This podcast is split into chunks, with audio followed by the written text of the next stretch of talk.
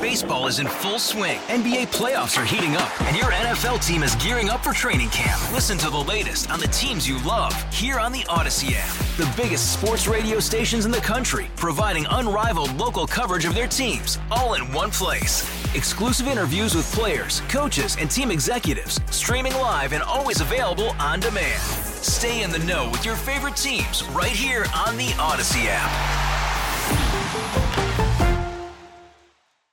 97.1 FM Talk. On demand audio. I, I, did, and this whole thing has been a disaster from the very beginning. Chuck Schumer wanted that is designed not to secure the border, not just not to secure the border, it's designed to make it worse. So this bill, as you noted, it codifies Joe Biden's open borders. Catch and release, the cause of this crisis, it codifies catch and release. It puts it into the law. Not only that, it normalizes 5,000 illegal immigrants a day. That works out to 1.8 million a year. That works out to about 6 million illegal immigrants over the three years of Biden. We have in fact seen 9.6 million illegal immigrants. So, so the idiotic Republican proposal was let's be for two thirds of the border invasion that Biden has allowed. Stars at night are big and bright deep in the heart of Texas. Genevieve Wood joining us right now. Great to have you back, Genevieve. How are you? Hey, good to be with you, Marc. Absolutely. You know, I, oh, everybody's talking about the, you know, the fact that the border bill has died, and Chuck Schumer's clearly pretty angry about it. But man, Ted Cruz just nailed it there. I mean, he talks about the fact that what were they thinking that we were going to agree to, only making the problem two thirds as bad as it is right now.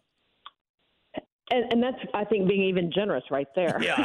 yeah. um, no, I mean, you're absolutely right. It's, it's, I think it's as though they thought maybe if we release this on a Sunday night, if we release it over the weekend, nobody will pay a lot of attention. Maybe nobody will read it. I mean, we kind of caught on to that game a few years ago that you got to actually read these things and you got to have time to read it. And I mean, the bill was barely out the door, and people started looking through it, and it was a very. I mean, dead on arrival was what the House leadership said. The bill had been out about two hours. So I think it was quite clear this wasn't even crafted well if they really thought they were going to get it by people. Yeah, you know, I don't know. I, I you don't have to read all 350 pages of it.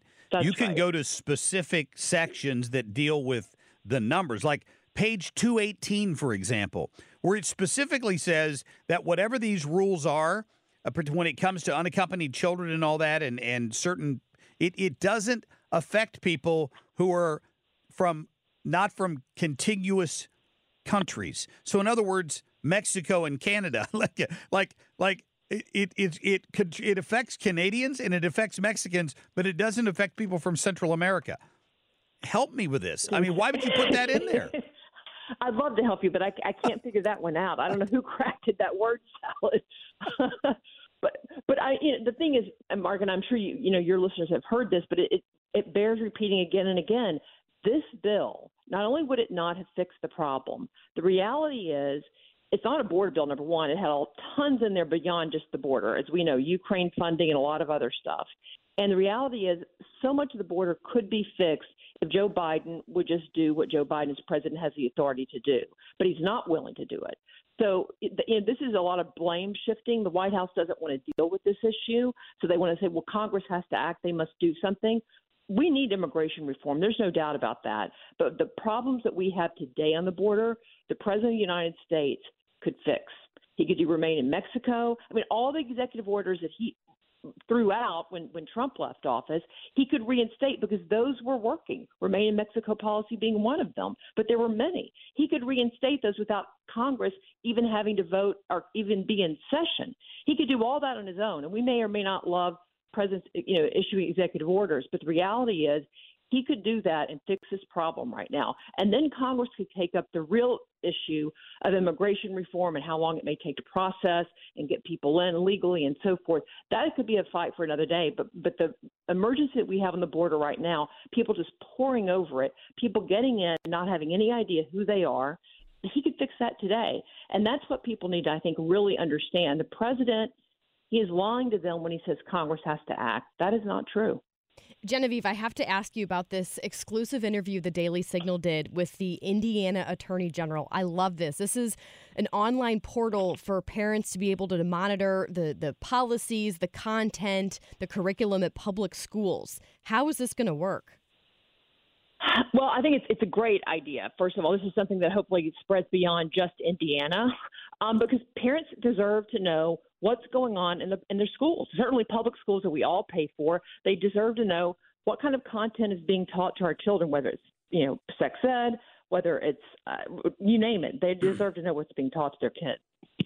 Yeah, it's true, and you know this one. Uh, uh, if if the school district like questions them on it, they're going to post the whatever their issue is with it. Is that what you yeah, said? Yeah, if, if, the district denies the yeah. allegation, they're going to post that this, the district denied it. yeah, so it kind of puts them in the in the spotlight. In other words, it does, and they're saying to teachers like.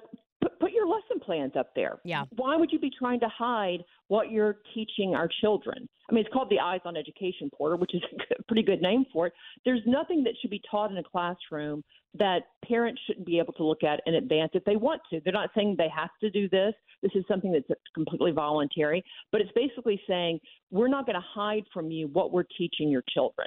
And I think that's, I mean, it ought to be just common sense. But unfortunately, that's where we are is having to basically force many schools to do that kind of thing and educators because they, in reality, they often don't want the parents to know what's being taught in the classroom. Yeah, no kidding. So th- right now, so far as we know, this is just something they're doing in the state of Indiana, correct? Do we know of any other states that have that have moved to this portal? I don't know of any. I don't know of any other states doing this exact kind of thing. I think you have other states considering this kind of thing. But again, this is this is why we love you know the idea that you have all these experiments. This is a, be a great tool that parents can use, and maybe it'll be something that other states you know try to copy.